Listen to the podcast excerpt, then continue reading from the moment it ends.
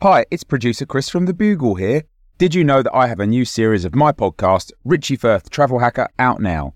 It's the show where Richie Firth and I talk about how to make travel better in our very special way. In this series, we discuss Lime bikes, Teslas, the London Overground, and a whole bunch of other random stuff that possibly involves wheels or tracks or engines of some variety. God, what a hot sell this is. I mean, you you you must be so excited. Listen now. Hey, I'm Ryan Reynolds. At Mint Mobile, we like to do the opposite of what Big Wireless does. They charge you a lot, we charge you a little. So naturally, when they announced they'd be raising their prices due to inflation, we decided to deflate our prices due to not hating you.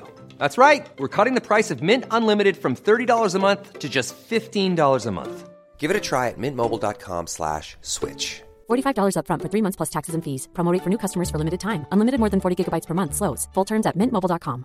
There's never been a faster or easier way to start your weight loss journey than with PlushCare.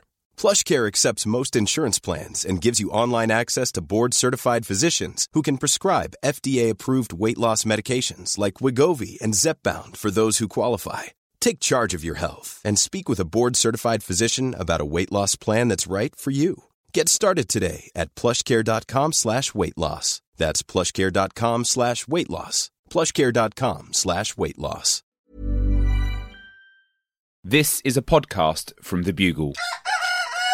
22 years ago, two priceless manuscripts written by Charles Darwin were stolen from the library at Cambridge University. Scholars and detectives were mystified, dead end after dead end, students waterboarded, confessing to crimes they hadn't committed, a breakdown of civil dignity, many, many PhDs on the subject. This year, the notebooks were returned with a simple note saying, This is The Gargle. All of the news, none of the politics. We are the Sonic Glossy magazine to the Bugle's audio newspaper for visual world. I am your host, Alice Fraser, and your guest editors for this week's edition of the magazine are Joz Norris and Josh Gondelman. Welcome. Hello. Thanks for having me. Yes, thank you. Pleasure. I feel very welcomed, and I'm glad to be here. Well, I'm also glad to be here. I just flew in from being the moon, and boy, are my arms tides. Whoa. Thank you so much for all your hard work up there. I really, um, I've been a big admirer for a long time, so that's nice to put a face to a name. Well, I just can't resist pulling. Before we uh, clasp our hands in prayer and address the stories that are this week's worshipful news, uh, let's have a look at the front cover of the magazine. Front cover this week is Taika Waititi hitting his straps as the new hot fun time daddy slash chaotic neutral slash quirky Jeff Goldblum type for those people with a sex hard on for that, which turns out to be most. Most people like that. Are you a Taika Waititi fan, Joz? I have been for a, for a very long time. Uh, I, I think his films are great. I think he seems like a lovely guy. He does seem to be going mad. Uh, and I can't work out whether that's in a way I think is really cool and fun and playful and admirable, or I, I don't know what the end result is. He seems to be just surrounded by all the most famous and kind of cool people in the world now, and he can do literally whatever he wants. And so far, he seems to be using that power for good. But I guess I've I've got my eye on him. He seems to be Yeah. an excitable person who can do literally anything, and you, you never know where that could lead. It's amazing that the work he's doing hasn't become worse as Yeah. he's like as he has like infinite capacity to do like you said whatever he wants. I'm waiting till the the guys with my kind of body type become the weird uh like ooh this is the hot thing now. Just like kind of a series of gentle circles one on top of the other. Um kind of a Jason Alexander renaissance. That's what I'm that's what I'm excited for. Yeah, it's a shame that he seems to be pegged as everyone's sort of weird crush or whatever. But actually, you look at him and you go, he's just a very Yeah, of that's what a handsome charming guy There's is. nothing Mhm. strange about. He's very yes, he used to be sort of our man on the inside, a kind of a dorky comedian Mhm. type Yeah. who was really excited to be there, and now he's become unstoppably fuckable, which is a dangerous. It seems like with every career accolade, his jawline gets sharper and sharper. Yes. And it's just like, Yeah, what kind of that. deal did you make with whom? Who books that jawline? Is what I want to say. I could imagine him ending up like a sort of an Elon Musk type. That's my that's my only Mm. worry. Is he's at the moment he's still he's still great. I'm a big fan, but I just I wonder where it ends. Like he's the kind of person that could go like, yeah, I'm going to live on the moon and I'm going to take all of us Mm-hmm. with me, and everyone will go, yeah, great, we love that idea. But actually, at some point, you've got to go this this has to stop. We got to rein this guy in. I don't know how good the Thor movies were. We can't just have him taking us on the moon. yeah. The satirical cartoon this week is a panel of television executives brainstorming an idea, and one of them says, What if we had a circus made out of bread? And it's full of people competing to have sex with a hot man who has his shirt off, and it's on an island in prison, and they're all famous from other reality television shows. Top story this week is doing a runner news. Uh, there's a man in Chile who got paid 286 times his salary and did what I think we all might do. Uh, Josh Gondelman, you've run away forever and changed your name. Uh, can you unpack this story for us? Yeah, look, I'm a guy that runs from conflict, so this dude is near and dear to my heart. um, so he got 286 times his monthly salary in an error, and he said he was going to give it back, and then he just disappeared. Um, and I respect his decisiveness. Last week, a guy at a coffee cart gave me an extra dollar and change when I bought a breakfast burrito, and I stared at it sweating for a full minute and then gave it back. So I like that this guy just knew what he wanted and went for it. He was paid, I did the conversion. It was 165,398,851 Chilean pesos, which is about 175,000 US dollars. So so he got like a dentist's yearly salary in his bank account and just went full DB Cooper, which is awesome. And that is a lot of money to come into in a month, right? But it's not Oh, so yeah. much that you never need to work again. So Yeah, it's going to be tough point. explaining the gap on your resume when you come back. Like, it's this right here from 2022 to 2026. You were off the grid, living like a king. Can you unpack that for me? but not only am I rooting for this guy, I hope the company learns a lesson. It's like, oh, it's hard to reach someone to get a payment error straightened out. Oh, how do you like it? Not fun, huh? Maybe that's a customer service lesson for corporations, and I think they need to take it to heart. Well, the people he works for are one of the largest producers of cold cuts in Chile, uh, which makes it ironic that this is one of the deepest burns uh, that could possibly be executed. I mean, among other things, what it says is to the company which is pretending to be your family by keeping you late, uh, F- you. Which I think is something we've all wanted to say uh, to large corporations. Joz? I, I was amazed with this story. The the fact that it said, I guess this makes sense, but uh, it said that the company only noticed their error after processing their accounts, and it just made me really reflect on the the difference between my life and the life of whoever runs the largest producer of cold cuts in Chile. Because I think if I ever paid somebody 300 times what I was supposed to pay them, I think I would notice immediately, like the very next time I tried to pay for anything, I go, oh, all my money is gone. so it just made me marvel at the idea that they just were able to sit around for a while and then go, hang on, we, we messed up. I think we got something wrong. He also, I really like that on two separate occasions. Apparently, he he promised he was going to give it back. He said, "Yeah, I'm going to go to the bank today," and then he didn't show up at the bank. So I think a week later, they wrote to him again and said, "Can we just check that you are paying that back?" And he went, "Yeah, yeah, yeah, yeah. I'm going to pay that back." And then he disappeared. So it wasn't even the immediacy of the smash and grab. He had that week there where he was like, "Maybe I'll, I, I don't know, I'll think about it," and then eventually went, "Yeah, I'm out." No, he was spending that week being like, Yeah, "What's my yeah, new he name gonna be? What's a cool name I've always wanted to have?" I mean, this is the relationship behavior of a commitment phobe. No, no, no, no, yeah, sure, no, no, no, no. it's we're gonna be really, fine, yeah. yeah, mm-hmm. it's going to be great. And all the time you're planning your your escape to Hawaii with all of her podcasts. I don't know what people steal when they leave mm-hmm. relationships in the modern age. I want to know if he was coming into work that week in the middle. Where they were just like, "Hey, bud, uh, any updates?" And he's like, "Oh yeah, just slicing those cold Yeah, cuts, don't man. worry about it." Yeah, I've just been too swamped. It's a nice uh, diamond ring you have on there. Yeah, yeah, yeah. No, no, no. I've just been up to my eyeballs in ham. Just no chance to go to the bank. Yeah, it's on my list. It's the very next thing on my list. Is I'm going to pay you back that. Totally. your ad section now because you can't be what you can't buy. And this episode of the podcast is brought to you by the assertion that billionaires keep buying media companies and boosting cryptocurrencies in order to protect freedom, particularly freedom of speech. They definitely do not want access to unregulated forms of power in order to manipulate consumers and investors to, in- to make their money into more money. They have so much money, surely they can't want more. That would be irrational, deranged, greed without end, a belly with a black hole in the middle, and probably quite a sad way to exist. Billionaires. I'm sure they're fine. Today's episode of the podcast is brought to you by nature. Nature. It's only beautiful if you blur your eyes. Otherwise, up close, it's just things eating each other alive. Uh, I, I've been living on a boat, so I've been watching a lot of birds murdering each other. Yeah, I didn't know they did that. Herons, right? all of them they're all they're all in a constant state of murdering each other i saw some gulls murdering a heron i saw a coot murdering another Some coot. gulls? I saw, Whoa. yeah yeah a seagull gang there is a murder gull the first day i arrived i saw it carrying off a live rat the next day i saw it uh, dismembering a pigeon the third day, I saw it dismembering another pigeon next to the body of a crow. At that point, I was like, it's not even eating what it kills, it just has a taste for blood. Yeah, yeah, yeah. This is gang violence. It's just protecting its turf. Yeah, and there's a, there's a bunch of swans near my boat at the moment. And I've just never been so conscious that they're an overhyped, violent giraffe duck. Yeah, they're huge. Only the queen can or would want to eat a swan, I think. Do you reckon she hmm. does? I reckon she eats them alive. Yeah. Bites their heads off. She's allowed. And if you've just squirted lemon juice in your eyes, a quick way to distract yourself from the agonizing existential despair of living in the modern world, but it's turned out not to help with that and in fact only hurts your eyes on top of everything else, try rinsing your eyeball with half a glass of water. Hey, I'm Ryan Reynolds. At Mint Mobile, we like to do the opposite of what Big Wireless does. They charge you a lot, we charge you a little. So naturally, when they announced they'd be raising their prices due to inflation, we decided to deflate our prices due to not hating you.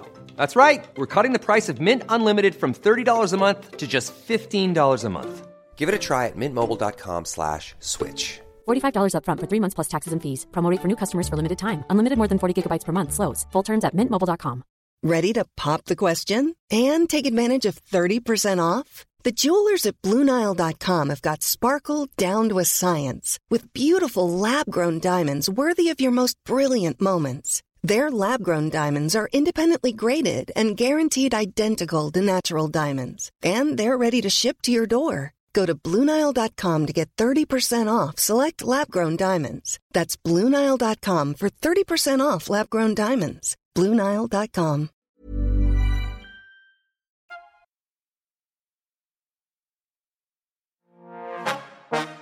Now it's time for your Octopus Boom news, which sounds like the funnest rave where everyone's arms are up in the air. Uh, Joz Norris, you love an octopus. Can you unpack this story for us? I do. Well, their uh, fellow octopus lovers are going to really enjoy this one because there is a currently opinion is split as to whether it's a boom or a plague of octopuses off the coast of Cornwall. The story basically is a kind of a back and forth between two people who occupy each side of this debate. There is a fisherman called Chris Chesterfield who is very upset. This fisherman has been trying to pull up uh, shellfish catches and has been unable to because he keeps catching a hundred times more octopus than he normally would. He's said that it's very difficult to pull octopuses up in a lobster pot because you only have two arms to pull them up, and an octopus has eight arms to pull them down.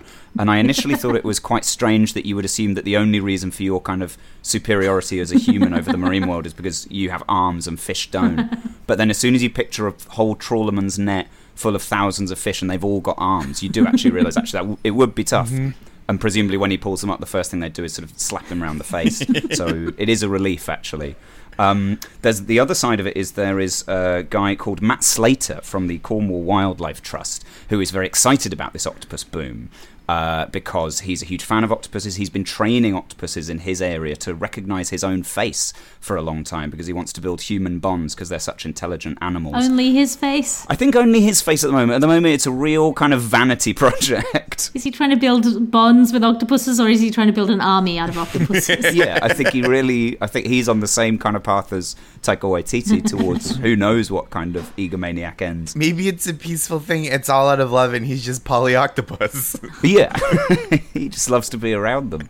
My favourite thing about this story is that it tries to kind of keep the balance between these two sides through the whole thing. About on the one hand, it's bad for fishermen; they're eating the catches. On the other hand, it's great for octopus and for wildlife diversity and things.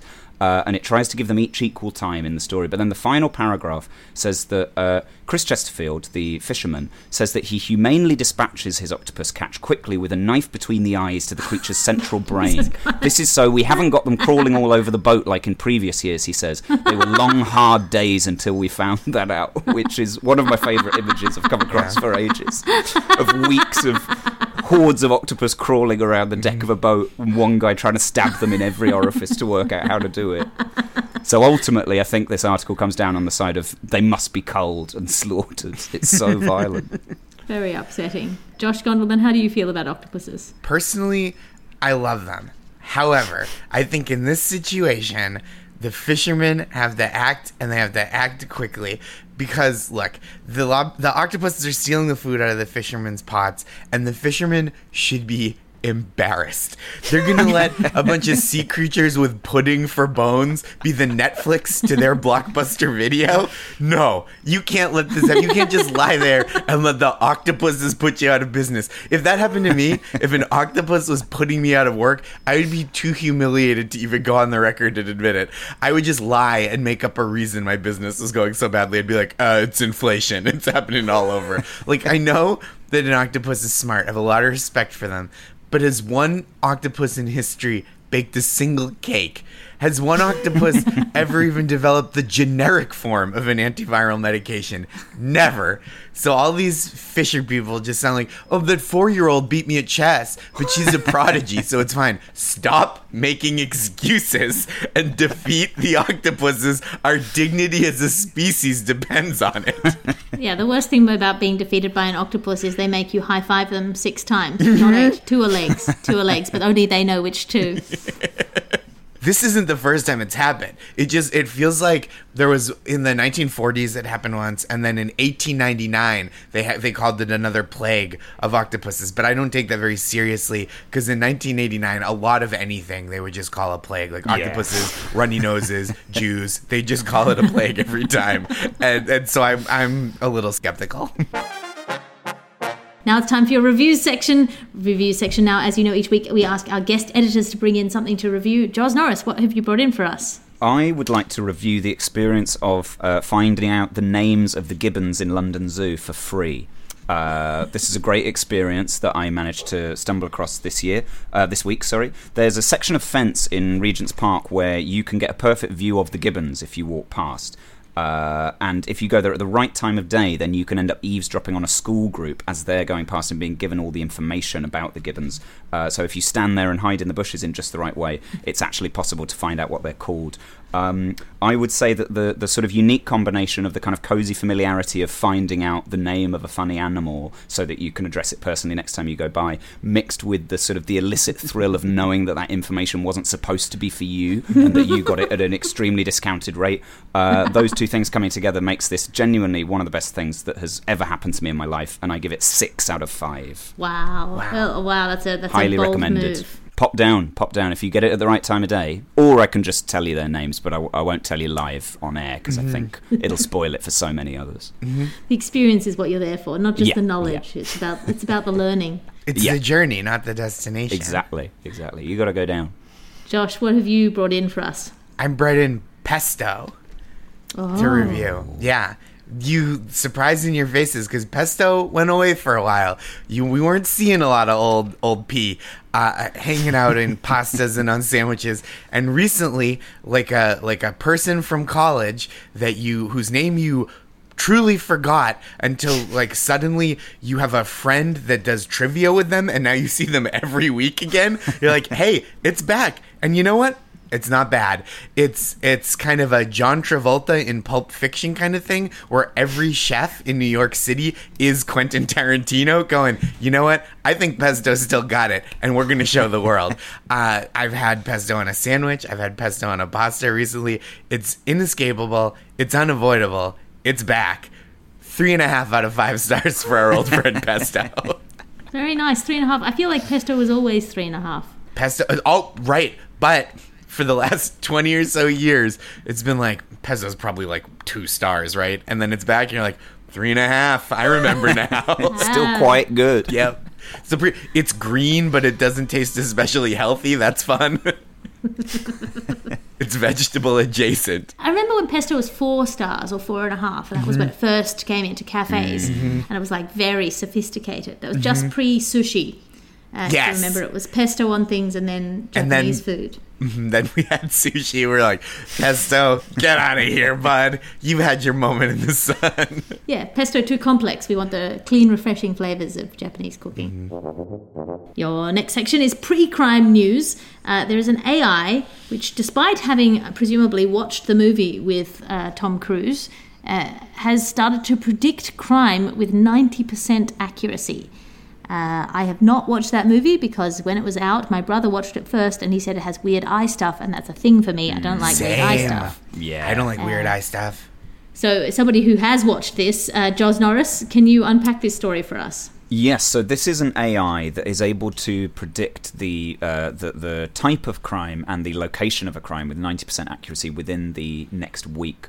Uh, there's a lot of kind of concerns over it, over whether it kind of reinforces racial bias in policing and that kind of thing. The thing I wonder about most, when I read about it, I, I thought of Minority Report, but then I also thought, actually, I wonder whether it works more like the, you know, the witch's prophecies in Macbeth, where the fact that he's given the prophecy that he's going to be king is the thing that then makes him become king, and then they give him the prophecy that says this is how you're going to die, and it's him trying to avoid that that ends up making him die in that way. That self fulfilling prophecy thing. So I wonder whether actually what this AI does is maybe it sends some kind of alert to people it thinks might be criminals in the local area and goes, "You're going to commit a crime this week," and then they go, "Well, I guess." I can't fight my destiny, so I now have to go out and commit that crime. So actually, it's kind of creating the crime that it predicts in order to give itself its perfect track record. And actually, I, I think this computer is is organizing crime in the area in order to be patted on the back and be told, "Wow, you're a really kind of intelligent uh, AI. Well done." So I, I reckon it's it's playing a lot with people's fears of destiny and fate and that kind of thing. And I think they should shut it down. It sounds dangerous to me. Yeah, I mean that's the big fear. If you don't commit the crime you're predicted to commit, then you might end up fing your mother, and that's Yeah, exactly. stressful. Yeah. That's bad. Yeah, it's only when you fight that. against it that it all happens. So I guess they just got. I've just. I've, I've got to go with it. You might as well do the mail fraud or whatever. Yeah, yeah. I guess it would depend on the level of crime. Yeah. If it tells you you're going to steal a bottle of milk today, then you'll go. Well, yeah, fine. Sure. Yeah. They're hoping to use it to sort of inform high level policy decisions rather than direct allocation of resources to the location. Yeah. Because, as we know, if you send a, a policeman to uh, police a pre crime area anticipating a crime, if there is no crime, uh, the policeman feels obliged to commit the crime. Yeah. Uh, while they're there. Does that count as politics? Probably. Ring the bell, Ped. Uh, Josh? So this system can predict crime allegedly with like 90% accuracy, which sounds good, but like 10% going to jail for a crime you didn't commit is bad. That's too much. Yeah. It's leaving too much to chance, right? It's like, oh, it's essentially they're like uh, w- w- if you go out, if you're like 90% chance of rain, you bring an umbrella, doesn't rain, no harm, no foul. But if you're like over policing an area because 90% chance of crime, 10% chance of Les Miserables, I think is what might happen is you just, someone gets gets pinched for doing, taking a loaf of bread as we, you know, or b- bottle of milk as we were talking about. Um, the creator of the system said in an interview specifically that it's not Minority Report, right? The Tom Cruise movie. They said specifically, which is troubling. First of all, Yeah. it's false. A few years ago in Chicago, they tried an attempt to use similar technology, and it, it just like uh, uh, more than half of the black men in the area were like caught up in this AI system. So it literally was a Minority Report. Um, also, it is a giant red flag when you're defending your technology against specific dystopian allegations. Yeah. Like, look, I'm opening this theme park for dinosaurs. And last time that happened, the dinosaurs ate a bunch of people. But I swear this time it's not Jurassic Park: The Lost World. It'd be great if they have to get to a point where you have to uh, pre-explain which dystopian fiction you're you're going for, and go. This one we're sort of going for a Brave New World thing, so we promise it's it's probably one of the better dystopias of the ones that mm-hmm. are available, but it is going to be one of them. And uh, if you think that uh, certain groups commit more crimes than others, think about all the times you walked past a policeman and they were like, you're fine. It is very much like, look, we know the system's always been racist in the past. We promise this time we're going to be on our very, very best behavior and not perpetuate centuries of racism, which you can't make humans not do that. Like, human police always do that. And you think this machine is like, yeah, yeah, yeah, I got this. This is. Well, the way you do, the way you build an AI is by feeding it all the information that you Mm-hmm. have, and then it learns from that information and then does the thing that it anticipates will be required from the information of all of the terrible things things you've done in the past. And they go, oh no, this turned out terribly. what did we do wrong? I'd rather just an artificial ignorance in this case. This is just Yeah. like, I don't know, seems fine. Give it no information and then see what it Yeah, comes just, up with. just a robot that's like, oh boy, wow, the world, scary Yeah. place. I seem to be really stupid. Just a but at least. I'm pure. I'm innocent. And we interrupt this broadcast to announce the winner of the inaugural Dancy Lagarde Literary Tribute Competition. Previous winners include Neil Gaiman and Dancy Lagarde in disguise as themselves, now disqualified from entering again. Lucky you! Our judges enjoyed all of the submissions incredibly. It was just an absolute delight to read all of the just nonsense that people sent in. Without further ado, I will announce the runners up of the Dancy Lagarde Literary Tribute Competition, which included Sarah Marcotte, who wrote chapter one of and a title page of The Crystal Throne. It was a very good piece of work. You can see the full piece of work linked at my patreon.com slash Alice Fraser. Extracts will follow. Uh, second runner-up, in no particular order. All the runners-up are equal in my heart. they're all they're all winners to me. Andrew Bates, who submitted chapter 68 of A Hill to Call My Own, entitled "In which our heroine bears her heart, soul, and creamy breasts, and melts a heart of iron with steamy passion." Uh, that is also linked to my Patreon announcement post, and Nora von Chokstrakov, who was uh, submitted their piece via the dedicated amanuensis Aaron Goodisman, uh, writing a tantalizingly delicious chapter 7 of Down for the Count, uh, if you remember that one. The winner is Pips Pollard with their magnificent chapter 14 of Dark Bridges of the Heart, entitled Sexy Cage of Destiny's Desires. I highly recommend you head over to my Patreon and read these runners up and the winner. I will extract further passages for your delectation in the coming weeks. Congratulations, everyone who entered. Congratulations to the winners and the runners up. Uh, the winner wins £200 in real money and £1,000 in imaginary cryptocurrency and their name written in my non distributed ledger. And the runners up win £50 each. Thank you. I look forward to next year's Dancy Lagarde Literary Tribute Competition. And now it's time for your lettuces making rabbits high news because rabbits get made high by lettuce, according to the news. Salad varieties, particularly like iceberg lettuce, the most boring of lettuces to us, are apparently the most exciting of lettuces to rabbits, uh, known as lettuce opium, giving uh, rabbits a, a mild sensation of euphoria that it can be dangerous in high doses. Uh, Josh Gondelman, you're a fiend for cocaine. Can you unpack this story? Okay. so, rabbits apparently are getting this, these mild euphoric sensations from this compound in iceberg and other lettuces. And they say that we shouldn't give lettuce to rabbits. That that's what the, the thrust of this report is. And I say, why not? Why why can't rabbits have a good time?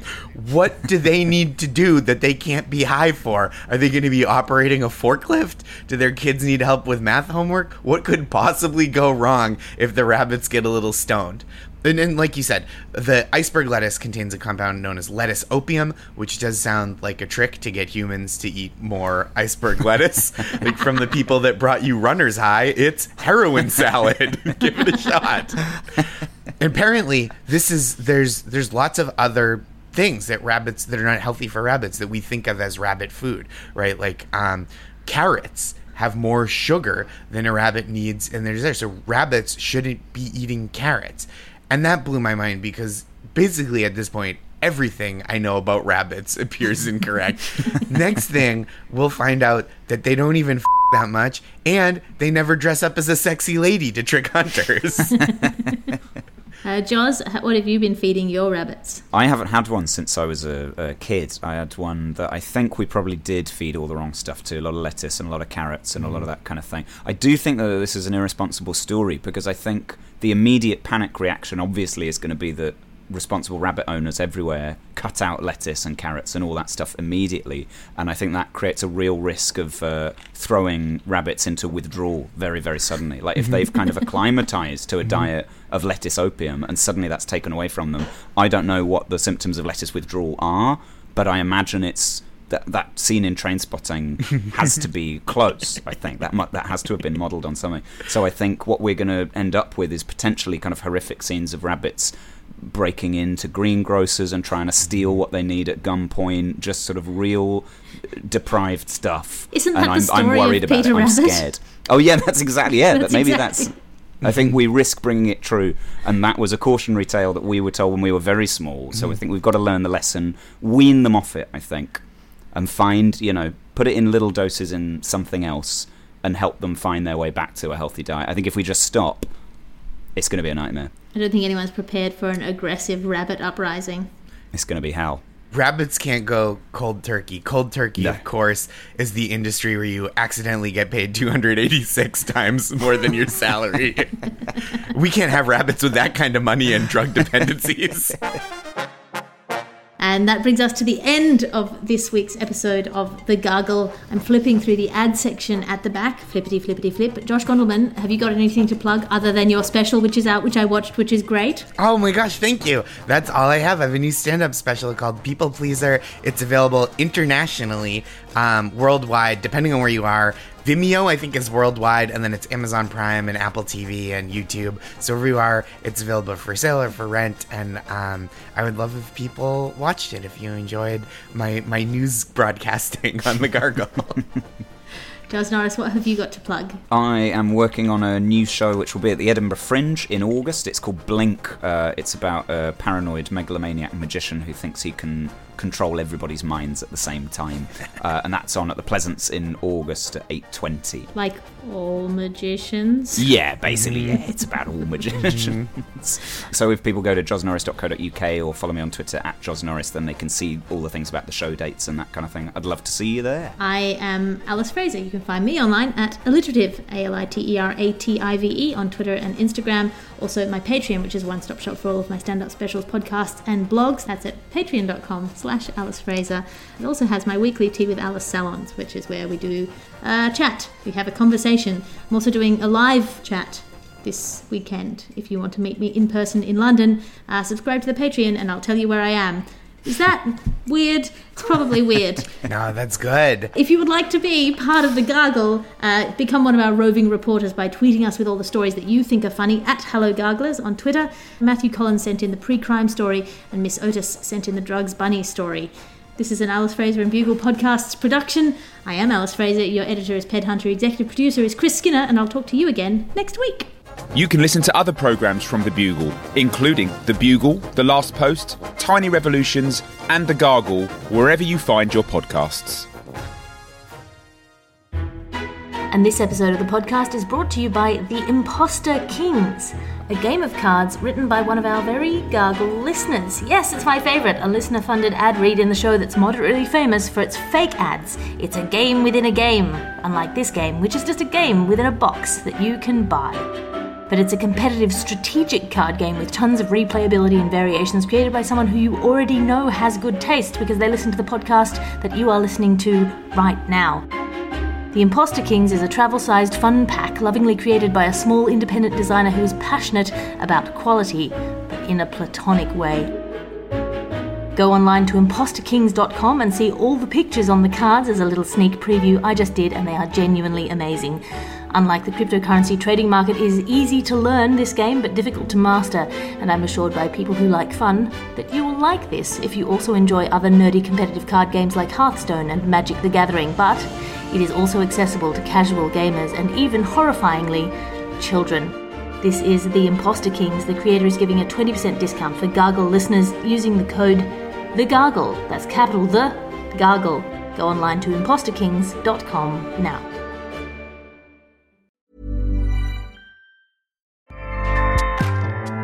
ACAST powers the world's best podcasts. Here's a show that we recommend. This is Roundabout Season 2, and we're back to share more stories from the road and the memories made along the way. We're talking rest stops. If we're stopping to get gas, you will be timed. you will be for sure. Misguided plans. I grew up in the city, so I have like, you know, a healthy fear of real extreme darkness. this was like wilderness. a lot of laughs, Y'all weird, but you, yeah, you, you were different. Like you were real different, bro. I can't really put my finger on it. and so much more. Just goes to show that unexpected things sometimes are the best when it comes to a road trip. Roundabout Season 2, presented by Nissan, is live now with new episodes rolling out every Thursday. Listen and subscribe wherever you get your podcasts.